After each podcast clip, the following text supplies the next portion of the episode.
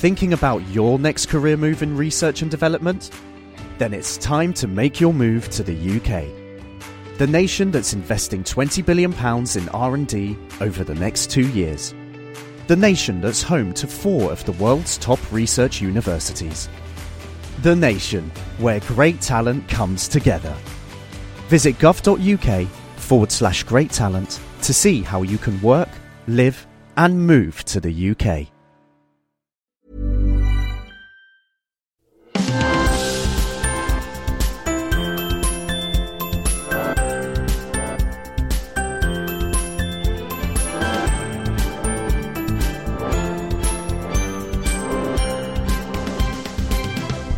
Hello, welcome to this week's Naked Scientists with me, Chris Smith, and also with Kat Arney. Hello, Kat. Hello, and this week, Jurassic Park comes to life, perhaps, as blood is extracted from a fossilised mosquito. And we take a look at the Spanish slugs that are invading Britain's back gardens, plus superbugs, how scientists are using new technology to study and stop the spread of antibiotic resistant bacteria. You're shedding about 15 million bacterial cells into the immediate environment around you every minute. Those 15 million cells comprise mostly of bacteria associated with skin, but they also come from your nose and your mouth, and interestingly, even uh, from your uh, gastrointestinal system via your trousers and onto the seat you're sitting on. And on the subject of bugs, for our scientific teaser this week, a cryptic clue for you fish woman with food poisoning. Who is she? You can get in touch with us by tweeting at Naked Scientists, or you can email chris at the Naked Scientists the Naked Scientists podcast is powered by ukfast.co.uk.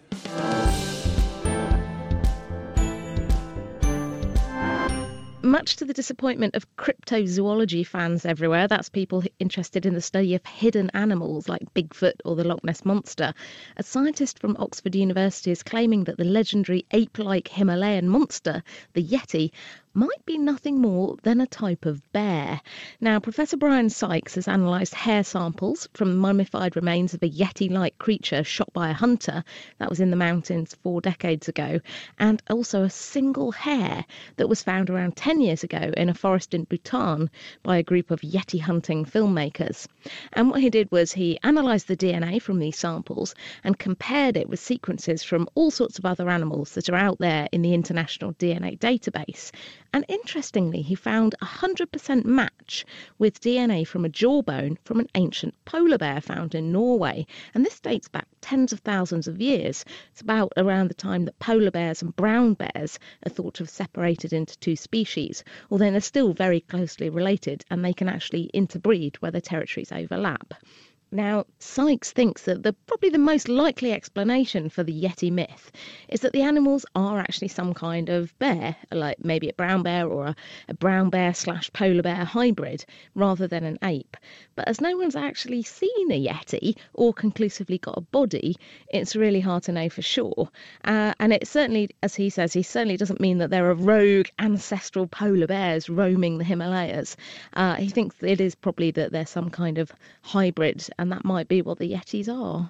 So this hair that's been found, we we don't know exactly what it's come from, except that it does have a very close genetic resemblance to extant bears. Exactly. So the hair was found by people who were tracking Yetis and looking for Yetis. So they said, We've got this hair, it's from a Yeti, and it turns out it's from a bear.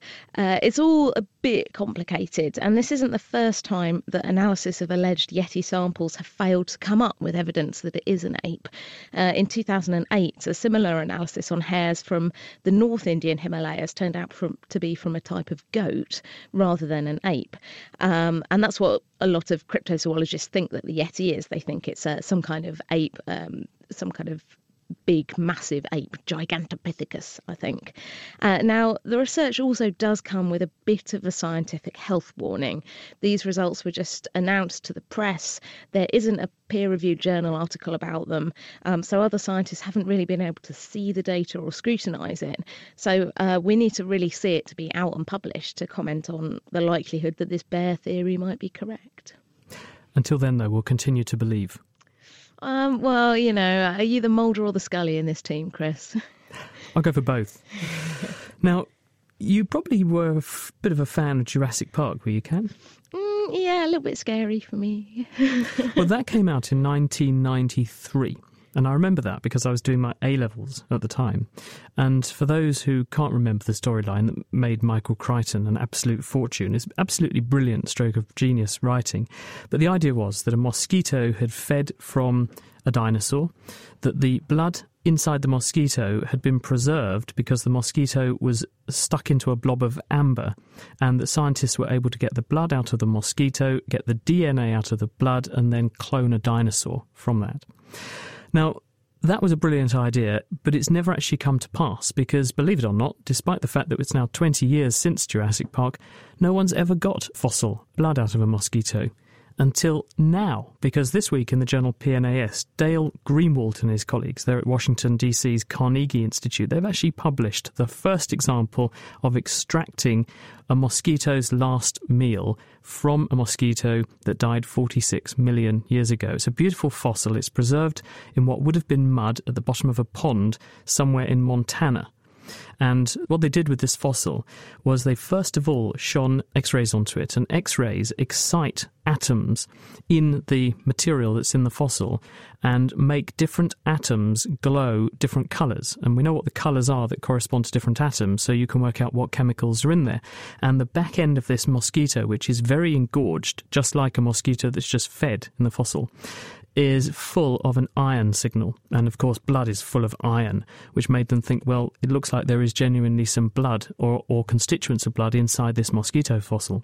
So then they use another technique, which is called TOF SIMS, which stands for Time of Flight Secondary Ion Mass Spectrometry. And what you effectively do is you blast the surface with a stream of charged particles, and these dislodge molecules from the fossil, which you can then suck up and put into an analyzer and it works out what they are. And when they did this, they got a really strong signal for a kind of molecule called a porphyrin ring. And hemoglobin is an example of a porphyrin ring. Hemoglobin is the red stuff in our red cells which has got the iron in the core of it. And so they're suggesting that this is the first example of demonstrating that chemicals can be preserved inside an insect, inside a fossil, from 46 million years ago. So maybe Michael Crichton was onto the right thing all that time ago but we haven't actually managed to get fossilized DNA out and analyze it, have we? So I, I, still think Jurassic Park may just be in your fantasies, Chris. No pleasing some people, is there? Oh, I'm sorry. Anyway, it's official. The UK has a slug problem. This week, researchers from the John Innes Centre in Norwich asked the public for help to track them down, uh, to help them track down the Spanish slug. It's a rapidly reproducing invasive species that eats crops and is not deterred by slug pellets. Here's your quickfire science on invasive invasive species with Matt Burnett and Simon Bishop. An invasive species is any animal or plant that has come from another area which disrupts the environment and outcompetes native species. Humans like to travel the world, and sometimes other species like to come with us. Mosquitoes spread to some Pacific islands by hitching a ride in the wooden planks of boats, but unfortunately, they also took dengue fever with them. Dutch elm disease has also been ravaging woodlands in Europe and North America after accidental introduction from Asia. Our trees just weren't prepared for it, having never needed to evolve resistance. Zebra mussels spread around the world from Russia in ships. It costs the UK water treatment industry millions of pounds every year to clear them out from pipes. Species have also been introduced to countries just because they are exotic, Japanese knotweed was brought to Britain in the 19th century because people thought it looked pretty. But gardeners soon found out that it can grow through concrete, damaging everything from roads to drainage systems. The American crayfish was brought to Britain to give farmers extra income, but it escaped the farms and outcompeted native species in the wild. But good news! Campaigners are encouraging fishing of the aggressive beasts, which go very well in a salad. Farming can also make life easy for invaders. In Central America, intensive farming of coffee uses pesticides, which have disrupted the food chain and allowed the spread of rust fungus. A poor coffee harvest this year led Guatemala to declare a state of emergency. In 1935, the poisonous cane toad was imported to Australia to eat crop pests. But now it is the pest. There are hundreds of millions of them roaming the outback with no predators. Nowadays, the International Organization for Biological Control are the people looking for safe species to use in pest control.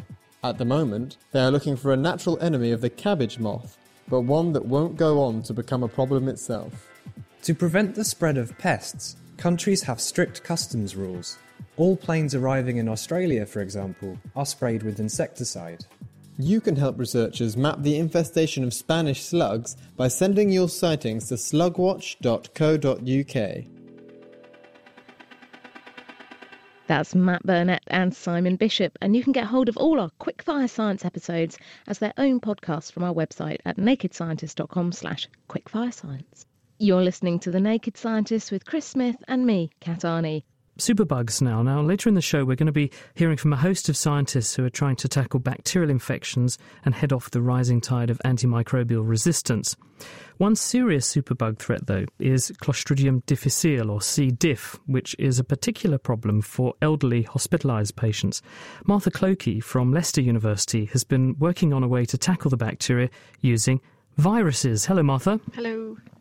First of all, why is C. diff, Clostridium difficile infection, so dangerous for patients? Clostridium difficile is found naturally in the gut.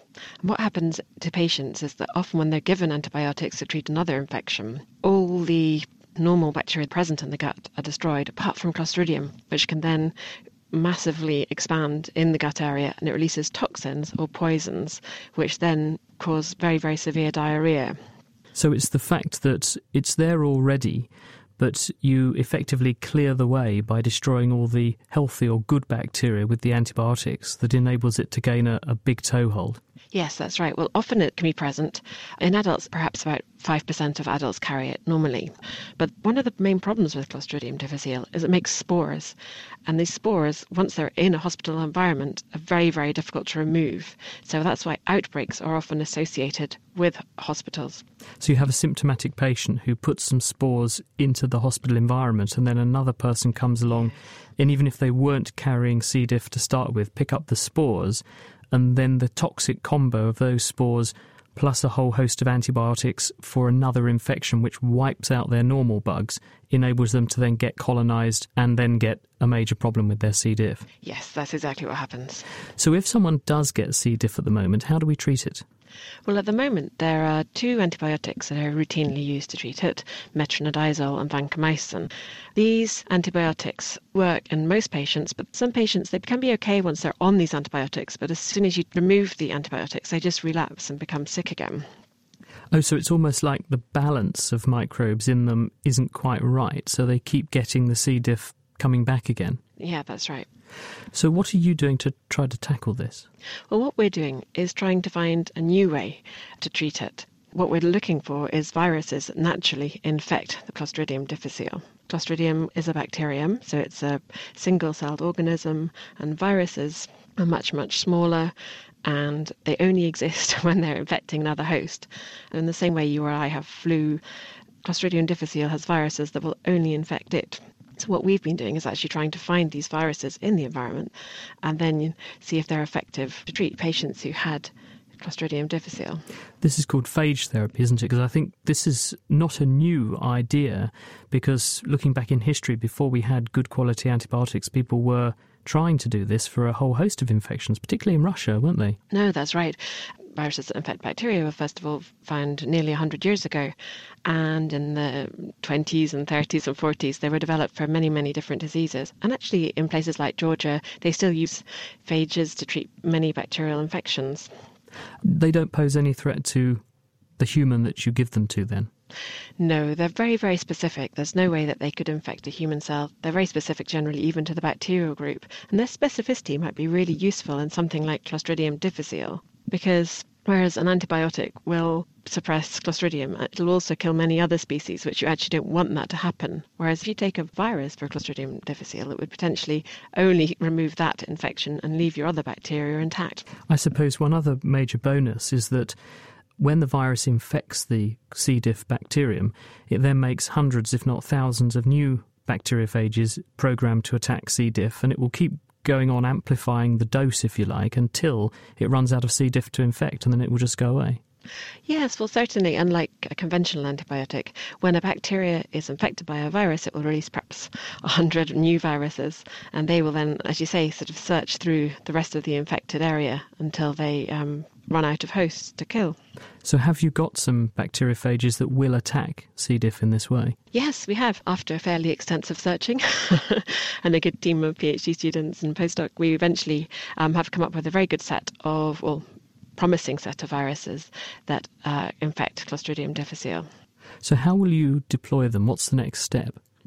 Well, at the moment, having got the viruses, we've shown that they work individually. So we're now spending about a year or so trying to design the optimal combination of viruses. Once we've done that, what we hope to be able to do is to then put them into a capsule, which would then be able to pass through the stomach, and then when it gets to the um, colon, the capsule would, would dissolve and the viruses would be released in a targeted way.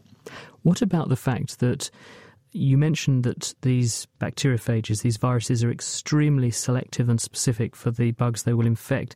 What about the fact that there may be different strains of C. diff out there in different people? Will you end up with effectively lots of C. diff that is immune to your phages? Well, what we're doing at the moment, and we're still in this work, I should emphasise, is still at quite a preliminary stage, and we have the viruses, and we're now testing um, which strains they infect. But what we intend to do is find the smallest number of viruses that infect the most number of strains that are circulating in patients. So at any one time, there are a subset of strains that are causing the most number of cases of disease. So what we'd hope to find is a little um, small set of viruses that can infect these strains. But one of the real attractions of phage therapy is that as new strains come into circulation, we'd be able to then just find other viruses that are then effective in these new strains. So you don't have to go right back to the drawing board. We just have to go back into our bank of viruses and find one that's effective on these strains.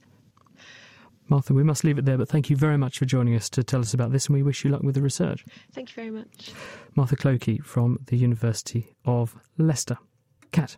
And now, on the subject of bugs, I have just had my flu jab this week. So I feel a little bit grotty, but there is flu news. Uh, writing in the journal Nature, scientists at the Whitehead Institute in the US have made a step forward in understanding why the flu virus is so deadly, and they have actually done it in a very, very clever way. Now, when you're infected by the flu virus, your immune system generates cells called B cells that produce antibodies. These are special proteins that recognize the virus and neutralize it.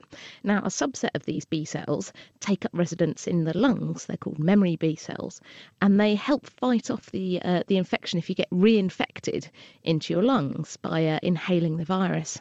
Now, these memory B cells are particularly good at recognizing the virus and they spring into action. They make more antibodies at the first sign of infection. But the scientists have discovered that the flu virus can specifically infect and kill these cells in the lungs. And that actually makes it harder for them to fight off the infection and gives the flu another go at infecting you. That's pretty nasty, isn't it? So the virus gets into you and it wipes out the very cells that are there to defend you in case it comes back again. Exactly. It's very cunning. Now, uh, to find out how this was working, they did it in a, a very, very roundabout but very clever way. Now, it's very, very difficult to purify these flu infected B cells. So they had to take a bit of a roundabout technique and they used cloning techniques. So they got some mice that had been infected with flu and they looked for the B cells that had been specifically infected by flu. And then they took those B cells, took the DNA, the nucleus, out of those B cells, injected it into a mouse egg cell that had had its own DNA removed.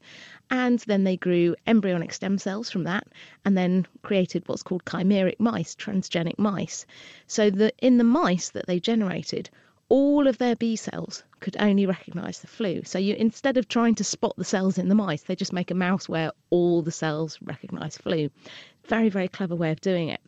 And when they studied how the virus infected these mice, they found that the virus infects the flu specific memory B cells in their lungs and kills those cells. But in other parts of the body, like the lymph nodes, it doesn't destroy them. So it looks like the flu is specifically targeting and killing the cells that are deliberately there to try and protect us. Uh, from when we re inhale the virus, and it gives it another chance for the infection to take hold before the rest of the immune system kicks in. And now that we know how it's doing this, do they speculate how we may be able to exploit this in order to make a flu therapy or to reduce the risk of someone catching flu again? Well, they think it helps to explain why flu is so infectious and why it can kind of go round and round again. Uh, so it could help with the design of, of vaccines or ways to treat it, uh, maybe entirely new preventive approaches.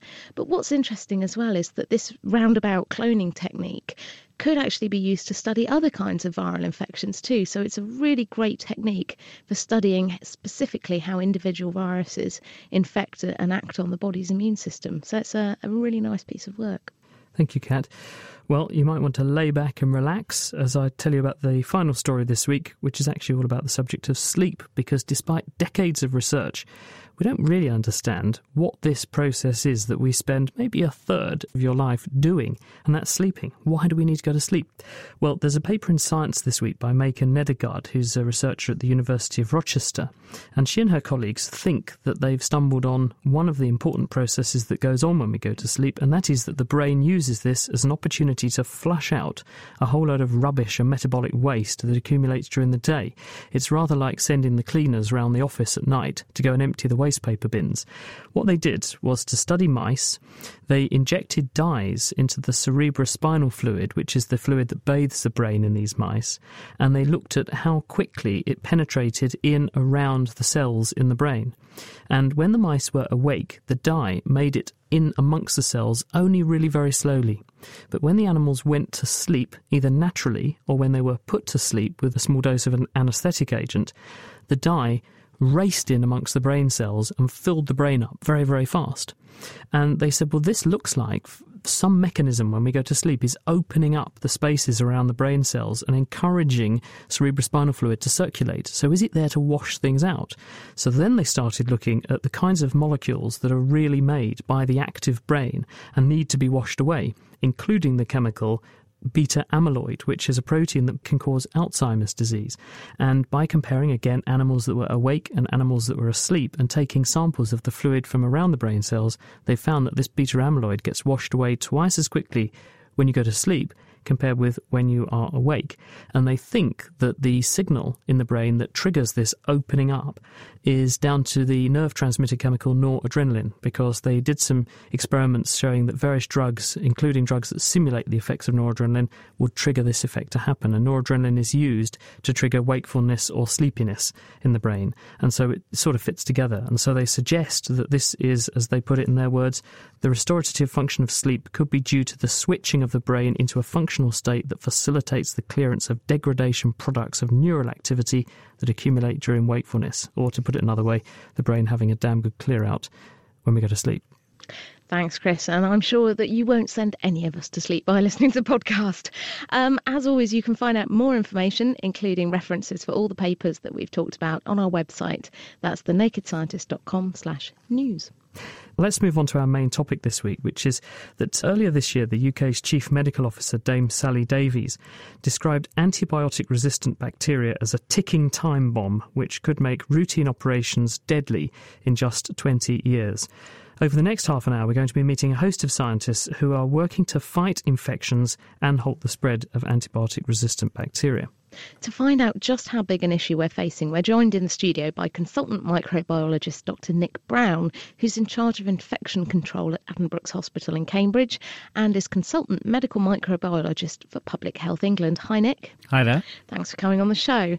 Now, uh, let's set the scene a bit. Uh, how big a threat to us are drug resistant bacteria? Well, of course, antibiotic resistance is a, an entirely natural phenomenon and something that uh, we could consider to be entirely predictable because bacteria have been around for tens of thousands of years. And most of the antibiotics that we have today are products that were developed from naturally occurring substances in the environment. So bacteria have developed ways of, of overcoming their activity. But if an organism is able to become resistant to an antibiotic, then it won't respond to treatment with that agent. And therefore, the outcome from infections is more severe. People might not be able to go home from hospital, for example. They might stay in hospital longer. The results of the treatment might not be as effective. And some things that we might consider to be common as part of everyday modern healthcare, for example, uh, total hip replacement or cancer treatments, for example, might become impossible if we have no antibiotics to treat the infections that might complicate them. Now, is this a particularly recent problem or has it been going on for some time? Antibiotic resistance was described very, very soon after the first antibiotics were developed. But in fact, it's been, or certainly bacteria, have the ability to become resistant for, for far longer than that. So there have been studies in Canada and permafrost, for example, and studies on soil that was taken from around the roots of plants that were harvested in the 17th century that showed that the bacteria in these samples had genes that had potential to confer resistant antibiotics that are used today. So, certainly, the organisms have the ability to develop resistance very quickly. And can you paint me a bit of a picture of the actual the scale of the problem? Well, it's very difficult to give just a single absolute number, of course, because the problem varies from one organism to another and from one place to another, not only in the community and in the hospital, but also from one country to another.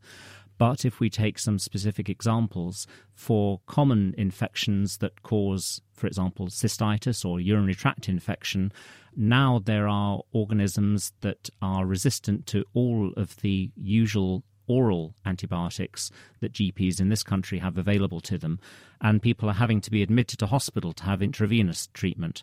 In other parts of the world, common infections such as pneumonia or other chest infections can't be treated with the penicillin group of antibiotics because the most common organism that causes this infection, Streptococcus pneumoniae, is becoming resistant. So it varies from one place to another, one organism to another. But what is common, I think, across the whole patch is the resistance is becoming more common and not only that, of course, the, the other big issue is that we don't have any new antibiotics that are coming along to take the place of the ones that are becoming less effective. Because we'll be covering uh, later on in the show about some of the new approaches that people are taking. But I just wanted to explore uh, maybe why we're seeing such a problem now. Because you hear in the papers that it's because doctors have been giving out antibiotics like sweeties. How much of a problem is overuse of antibiotics led to this resistance challenge that we have now? I think that is certainly an issue. If we think of the main strategies that we have for controlling resistance, then clearly making the use of antibiotics more appropriate is one key area to, if you like, protect what we've got. But overuse of antibiotics is something that occurs very widely, and perhaps also, in some respects, more more important is the, the variation in antibiotic use. For example, between one GP practice and another, and between one country and another, and that's not easily explainable. So is this uh, the kind of approach that we need to take across borders? Because I guess people travel so much that we're just spreading infections all around the world. Absolutely, this is key. And in some areas of the world, the problem is being taken much more seriously than in others. And that is, is one of the key issues that organisations such as the WHO are taking very seriously at the moment. And if we don't take it seriously, if we don't properly get a lid on bacterial resistance, what are some of the costs that we could face? I mean, you talked about making surgery very difficult, but in terms of the financial costs and the human costs? Absolutely, in both. And we forget, I think, how much we've become to rely on antibiotics in all aspects of, of healthcare. So, not only the traditional infections, if you like, the chest infections, the skin infections, uh, urine infections, but uh, the treatment of cancers, um, where survival has improved dramatically, but the aggressive chemotherapy we now give people makes them much more vulnerable to infection. Bone marrow transplantation, um, organ transplantation, liver, kidney, heart, lung transplants, for example, would not be possible if you didn't have any antibiotics to treat the infections that occur after them. And we're going to talk more about designing specific strategies, but broadly, what would you like to see happen very, very quickly to help get on top of this problem? Well, in the introduction, we've already discussed the uh, the chief medical officer's um, uh, annual report, and in that, to summarize, the two key areas of activity really. The first, to protect what we've got, um, uh, to, to, make better use of antibiotics, to prevent the emergence of new resistance, and to prevent the resistance that is already occurring spreading more widely. And then the second area is to try and regenerate the pipeline for drug discovery of new antibiotics. Because although there was a, if you like, a sort of golden era of antibiotic development until about 1968. Um, when 15 classes of antibiotic were discovered and developed. Since then, there have only been five classes of antibiotic discovered, and and in fact, you could argue that that some of those were actually just modifications of the ones that have been there before. Thanks very much. That's Nick Brown from Addenbrooke's Hospital. You're listening to The Naked Scientists with Chris Smith and with Kat Arney. So we've heard how dangerous bacterial infections can be, but how do they actually spread from one person to the next? Last Monday, a meeting was convened at the Department of Health in London, which brought together scientists from both Britain and America to discuss how we can use new technologies that can rapidly read the DNA sequences of bacteria to study the way individual bugs move about and how they affect our health. And they can then tell us how we can minimize the risk of them becoming resistant to antibiotics. Jack Gilbert from Argonne National Laboratory in Chicago was at that meeting. You're shedding about 15 million bacterial cells into the immediate environment around you every minute. Those 15 million cells comprise mostly of bacteria associated with skin, but they also come from your nose and your mouth, and interestingly, even uh, from your uh, gastrointestinal system via your trousers and onto the seats you're sitting on. So you leave a signature wherever you go, and those bacteria land on the surface. Most of them die, but some of them proliferate, and they insist, like go dormant dormant or they proliferate, then they can be transmitted from you to another person. Which means if we were in a hospital and another person comes into that part of the hospital where someone with a certain type of bacteria has been, there is therefore the prospect for them to pick up those bugs. Precisely, and we believe this is the main element of transmission. There's a hypothesis which stipulates that it's really just people touching each other.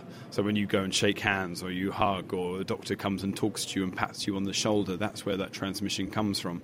There's an element which believes it's just in the air, i.e., the bacteria living on little bioaerosols, these little particles in the air, and you inhale them, and that's where you get the infection from. And there's groups that believe that the bacteria live on surfaces, and you go along and touch that surface after someone else has touched it, and you're going to catch that bacterium but there are literally tens of thousands or hundreds of thousands of bacterial species living alongside the bad ones that make you sick. And we don't understand what role they play in promoting or suppressing the transmission of those pathogens.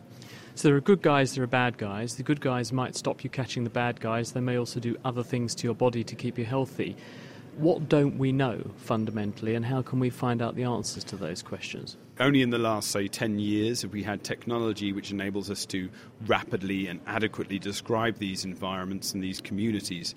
So we're just touching the surface. In the human body, there are 100 billion bacterial cells, and we have spent the last five years cataloguing those extensively, but without much benefits. You know, uh, we're still literally making a catalogue, a, a, shopping list of the bacteria that live within us and what they do. We are finding extraordinary things. They influence our behaviour, they influence our mood, they can determine whether you are depressed or anxious. They also influence our disease state, i.e., if you have a healthy bacterial community in your intestine, in your mouth, then that can prevent you from getting a pathogenic infection. They act to increase or decrease your metabolic clock inside your body. So, jet lag we could potentially cure by putting the right types of bacteria back inside your gut. How can we use this understanding to make sure we either don't get antimicrobial resistance or to mitigate what we already have got? It's a very complicated question, and that's exactly what we're here today to try and uncover. How do we design the best experiments possible so we can determine exactly why certain bacterial communities may affect that process? One of the fundamental problems that we have is that we don't understand which bacteria are out there and how they interact together. So, by defining those links, saying how bacteria talk to each other daily, finding out how they communicate and how they respond to that communication could change the way we think about disease infection and especially antimicrobial resistance because it's when those bacteria talk to each other that they transmit that resistance between each other. So we need to understand that fundamentally. We believe that the hospital environment may be, stress may, may be a reservoir of antimicrobial resistance. So, how can we answer those sorts of questions? What are we armed with in terms of the tools to do this research now that we didn't have in the last 10 years? We've fundamentally increased our ability to sequence the genomes of these organisms, much the same as the Human Genome Project. We can sequence a bacterial genome for a couple of hundred, three hundred dollars now, and that data stream is helping us to ask where before we would have analysed 20 or 30 patients, now we can analyse 20 or 30,000 patients. And that ability changes our capacity to do statistical analysis. And as any scientist will tell you, if the statistics don't hold up, it's not true. So we, we need that power, we need that number of observations to really get at the statistical integrity. So you can use DNA technology to probe what are these bacteria, which I presume is going to be good news because not all bacteria grow. Where previously we tried to grow things in dishes, we would have missed some. So yeah. that may be a factor too. So this is exactly it, the idea that some organisms grow really well in the lab, and that's what we've been looking at. But there are uh, circumstantial evidence which suggests that a lot of the diseases we encounter we don't know what bacteria or what virus causes that disease. So these kinds of analysis that look at the bacteria in situ with sequencing technologies and we can identify bacteria which always present when that person has that illness or always present when multiple people have that illness helps us to identify new diseases. Can it also help us to identify who may be at risk of a disease? The concept of this is that the bacterial community in your body undergo what we would call dysbiosis. They're no longer in symbiotic union with us. When that symbiotic relationship breaks down, we are open to all kinds of mischief different pathogens can infect us. Our metabolic states in our guts can change. Our liver condition can change. And that has serious implications for our health and well being in a hospital. Jack Gilbert from Argonne National Laboratory in Chicago. And thank you also to the Foreign Office's Jack Westwood. He's based at the Science and Innovation Network in Chicago, and he invited us to that meeting. Kat. So, fast reading DNA techniques like those we've just heard about can help us to understand what bacteria are involved in an infection. But how can this actually help us treat them, particularly if there's antibiotic resistance and it becomes more widespread? To find out, we're joined by John Wain, who is Professor of Microbiology at the University of East Anglia. Hi, John. Hi, Kat. Now, let's start off uh, by talking about how are bacterial infections currently identified and how long does that take? So the identification currently is through culture at the microbiology lab. So you actually have to grow them. Some people call it chemical gardening, but it's a matter of days before we can actually get a result. What that means is that when you go to the GP, the GP is giving you antibiotics on clinical grounds. So they take a look at you, decide if you've got an infection or not, and then the decision to actually give antibiotics is taken, and then the samples are taken, and the diagnostic results come back. It's a bit of a, a shooting in the dark approach, and if you get the wrong one to start with, it could be really serious. That's why this idea of broad spectrum antibiotics tends to be quite popular. So, obviously, if you're, as you put it, shooting in the dark, then you want something very broad so that you make sure that you kill what it is that you are actually shooting at. So, how are we using new genetic techniques to actually try and get down to a, a precision rifle at these bugs? Okay, so obviously, there are problems with using broad spectrum. The problem of collateral damage, as, as we heard with Clostridium difficile, if you interfere with the gut flora, you're likely to get overgrowth of a pathogen. So, this specific idea is that we just get the pathogen and we don't hit the normal flora. So, there are two ways that we can overcome that. The first is with good diagnostics, and that's where these new technologies and sequencing can really help. So, we've heard about being able to recognize the microbiome. You can also recognize the pathogens that are causing infection if you take the right samples, and if you can get that sequencing out quickly enough, then you can get real time evidence in so that you can actually use targeted antibiotics. And how quickly are we talking about? And how quickly could we do that nowadays? And how quickly do you think it will become possible in the future? The quickest we can do it at the moment is we can do two large scale sequencing runs a day. 24 to 48 hours realistically is the quickest you can do it at the moment. But that's on a large machine which is laboratory based. There are new technologies coming out which look like sort of USB sticks that you put into a computer, and those will, I believe, in the not too distant future, be giving us results much more quickly. So that's something that's really positive. But then what can we do with this information that can actually make treatment more effective and particularly overcome this problem of resistance? So the other problem to using targeted antibiotics is developing targeted antibiotics. So there are lots of chemicals out there, lots of small molecules, lots of compounds that hit bacteria. So we we know we can kill these bacteria, but the problem is taking those hits to what the chemists call lead optimization. So choosing which of those chemical compounds to actually take forward. And using high throughput sequencing technologies, we can now X ray a bacteria. We can look right inside that bacterium and actually work out exactly what these small molecules are doing. That allows the chemists to optimize them more effectively so that we can choose which ones to put into lead op. I guess it's a lot similar way to the kind of targeted therapies in cancer that we're seeing nowadays, isn't it? Yes, it is very much so. It also obviously has um, similarities with what we are hearing about with the bacteriophage therapies. So thanks very much. Uh, that's John Wain from the University of East Anglia. So maybe, as John says, we need to develop new antibiotics which can tackle just specific bacteria, and this will help us to minimise disease rates. But how are these new drugs developed? One Cambridge based company called Discuva are looking for brand new antibiotics that will hopefully not have the resistance problems which current antibiotics suffer from. David Williams, the CEO of Discuva, took Ginny Smith to their lab to see how they go about finding potential new drugs. So, you're looking for a compound that might work as a drug to kill bacteria. Where do you even start? There must be so many compounds out there. There's about 10 million compounds you can acquire. So what we do is we look at those computationally to look for chemical qualities that we think will allow them to penetrate a bacterial cell. And we screen them against different bacteria that are pathogens in our hospitals today. And can you show me how you do that screening? Yeah, sure. We have here a microtiter plate, and this is essentially loads of test tubes joined together. And we put our compounds, our chemicals, in each of these individual test tubes, and we put bacteria on top of them, and we grow them over time. And the bacteria that aren't affected by the compound grow and, and become cloudy in solution, and the ones that are prevented from growing, there's a clear solution. How many wells are there in each of those? In each plate, there's uh, 386 wells. Wow, so you can look at 386 different possible drugs at the same time? That's correct, yes, absolutely, yes. And then can you show me the computer system that actually tells you which ones have worked? Yep, I can take you over there now. So. Okay, so it, it's a big grey cupboard, basically.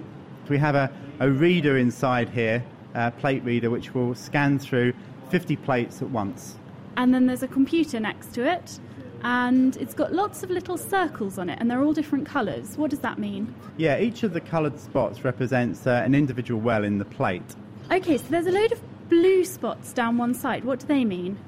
Well, that's where we don't have any bacteria in the well at all. So they just have the growth medium in them. So the blue means there's been no bacterial growth, so no cloudiness of the solution. So what you're looking for is one of the other spots that has bacteria in it but has a different medium to be blue as well, because that would mean the bacteria hadn't grown. That's correct. And at the moment they're green in colour, which means there's a, a lot of growth so none of these would be possible candidates for a drug? This particular plate, no, not at the moment. This is um, a bacteria called Pseudomonas. This particular bacteria is a really difficult pathogen to treat. It causes um, various blood infections and uh, respiratory infections. Okay, so although there aren't any here that might be candidates, you do often get them coming up. How do you figure out if this is going to be a really effective antibacterial treatment or if it's just going to work only in some circumstances and not for very long?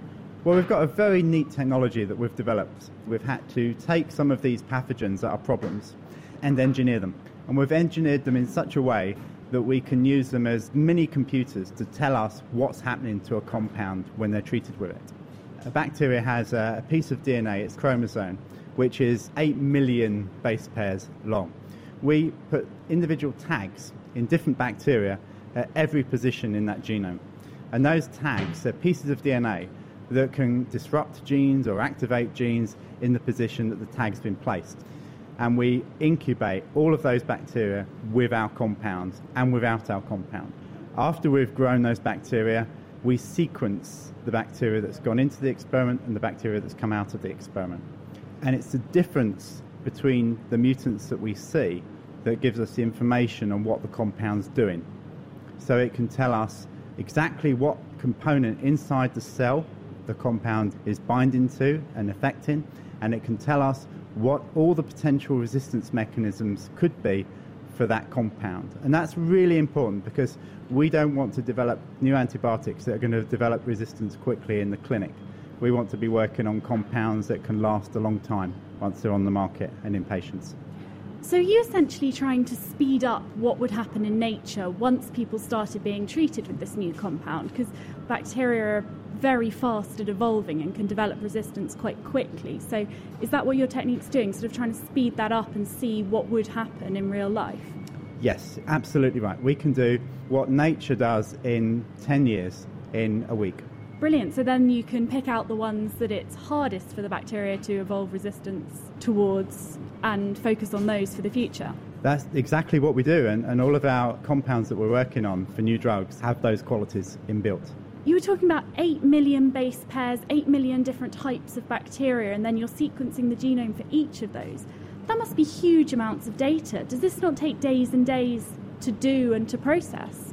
Three or four years ago, it was impossible to do this. It's really the rapid advances in um, next generation sequencing technology that have enabled us to be able to do this. And this particular instrument can give us sequence information back from um, 200 million different sequencing reactions in just a few hours. The information that we generate is huge. I mean, we generate in a week more information than's been generated in the whole London Stock Exchange in its history. Wow. Have any of your drugs reached clinical trials yet? No, we're a relatively new company. We've only been in the laboratories for just under two years. For us to pursue any of our drugs to the clinic is going to be a minimum time of three years. Thanks to David Williams from Discuva. We've been talking uh, this week about how we can halt the tide of antibiotic resistant bacteria. One company called Blueberry Therapeutics has worked out a way to give a new lease of life to old drugs by resensitizing bugs to the antibiotics that we already do have.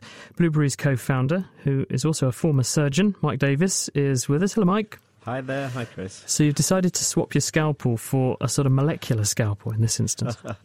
Indeed, yes. Well, we're Blueberry Therapeutics, and what we're doing is to basically inhibit the resistance of resistant bacteria. So we effectively make them sensitive to current antibiotics, the ones that they have become resistant to. We do that by a very clever technique using a nanoparticle delivery. We have a nanopolymer that basically wraps itself around certain things, certain drugs, certain proteins and things, and delivers them into the bacterial cells. So we have developed what are called aptamers, and in specifically this area, something called an affimer, which is really a, a tiny, tiny little antibody, really incredibly small related to an antibody. And these are taken up by the nanopolymer into a, what's called a nanoparticle and effectively delivered into the bacterial cell. And we're targeting the way that those bacteria actually inhibit antibiotics. There are over 200 ways that bacteria inhibit antibiotics and stop them from working. We're literally switching those off. So what happens evidence. then if um, if the bacteria mutate? Uh, because one of the things that bacteria do is they change all the time. So why can't they just change to get round what you're throwing at them? Well, I mean that's a very good question, and of course we will have to look for that as we develop these these compounds. But first of all, they haven't done that before because there haven't been these ways of blocking really effectively the resistance mechanisms, and we can probably keep pace with that because we have these small proteins that we call affimers, and they are literally a small number of amino acids, the things that build up proteins, long. And they're built like a tiny antibody, as I say. So they've got two arms that we can change by one amino acid, and it will literally change how it binds. Now, with that process, the thought is, and it's a big picture for the future, but the thought is as a bacterium or bacteria change and become resistant perhaps to one of our affimers, we can rapidly change it so we develop a new way of blocking the new resistance. So if you're putting in something that is a protein, though, which is what your treatment is, is there not a danger that a person's immune system will react to that and then you'll get an immune response? You'll make your own antibodies to your drug? Well, that's a, again a very, very good question and something that we would carefully look for in the development. Although we will start off by the topical delivery of these aptamers. So we'll start off in MRSA infected wounds, such as venous leg ulcers and diabetic foot ulcers. And the affimers that we give are targeted directly at the bacteria. We doubt if we will see an immune response. We will have to look for that, and it's a very important part of the drug development. Mike, we must leave it there, but thank you very much. Mike Davis, here's from Blueberry Therapeutics. And now we've just got time for Hannah Critchlow to answer our question of the week. The Naked Scientist's Question of the Week, brought to you in association with the How to Wisman Foundation, supporting science and education from Alpha to Omega. This week, we sniff out the answer to a question that Andrew wrote in with Can dogs catch and transmit human viruses? Could you pass the flu onto your pooch? Could your dog then sneeze over your great aunt Mildred? Veterinary surgeon Sarah Caddy from Cambridge University. People often wonder if they can catch viruses from their dogs, but not many people stop to think about the alternative scenario. Can they infect their dogs if they have a virus? Despite the fact that humans and dogs live so closely together, there are actually very few proven reverse zoonotic infections. This is mainly because the vast majority of human viruses are species specific. That is, they only affect one species. For a virus to replicate, it must bind to a specific receptor on a cell surface and then enter that cell to hijack the host cell replication machinery. Many human cell surface receptors are not found on dog cells, hence, human viruses cannot enter the dog cells and cause infection. Good news for the pooch, protected from the majority of human viruses then. But hang on, I'm sure I've heard reports of dogs catching human flu. The most common reverse zoonotic virus in dogs is influenza. A handful of dogs have been reported to have severe flu like symptoms after infection. But in most dogs, infection with the human flu virus is only very mild or subclinical, so no signs of disease develop. And once infected, can dogs pass the human flu between other members of the canine world? Or can they even infect your great uncle Albert? Dog to dog transmission of influenza is possible in experimental conditions, but rare. And as yet, transmission from dog back to human has not been reported. Overall, the risk of transmitting a virus infection to your dog is very low, but do see a vet if your dog starts showing similar symptoms to you. Thanks, Sarah Caddy, for the answer, and Andrew for the question. Trumping along, we make a movement. Elena wrote in with this. I'm currently trying to understand how food and I interact. The most recent experience was baking fried mince in the oven. I love cottage pie and was on a no fat diet. So the onion and mince were fried without oil or any lubricant, with tomato and tomato puree, mixed herbs, cumin, and turmeric. It was then baked for about 20 minutes. Quite a reasonable dish on a diet but I also decided to try cooking it again, this time just fried for about 15 to 20 minutes. The fried mince was fine when I ate it, but the fried then baked mince, there was smelly air to follow. So my question is, is there something in the ingredients or cooking technique that would cause my extra flatulence? So what's causing Elena's farts? Any help with that farty one? Thanks to Hannah Critchlow for this week's question of the week. If you'd like to get in touch with us, chris at thenakedscientists.com is the email address. You can tweet at Naked Scientists. We also have a Facebook page, facebook.com slash the Naked Scientists. And that is indeed it for this week. I will leave you with the answer to the teaser. We asked you the cryptic clue a fish woman with food poisoning. Who is she? Well, the woman's called Ella, the fish were salmon. It is, of course, Salmon Ella. Thank you to our guests Martha Clokie, Nick Brown, Jack Gilbert, John Wain, David Williams, and Michael Davies. Thank you also to the wonderful Kat Arney for joining us. The production was by Kate Lamble. Next time, extreme geology, the world of massive earthquakes, explosive volcanoes, and huge tsunamis. The Naked Scientist comes to you from Cambridge University. It's supported by the Wellcome Trust and the EPSRC. My name's Chris Smith, and thank you very much for listening. Goodbye. Thinking about your next career move in research and development? Then it's time to make your move to the UK. The nation that's investing 20 billion pounds in R&D over the next 2 years. The nation that's home to 4 of the world's top research universities. The nation where great talent comes together. Visit gov.uk forward slash great talent to see how you can work, live, and move to the UK.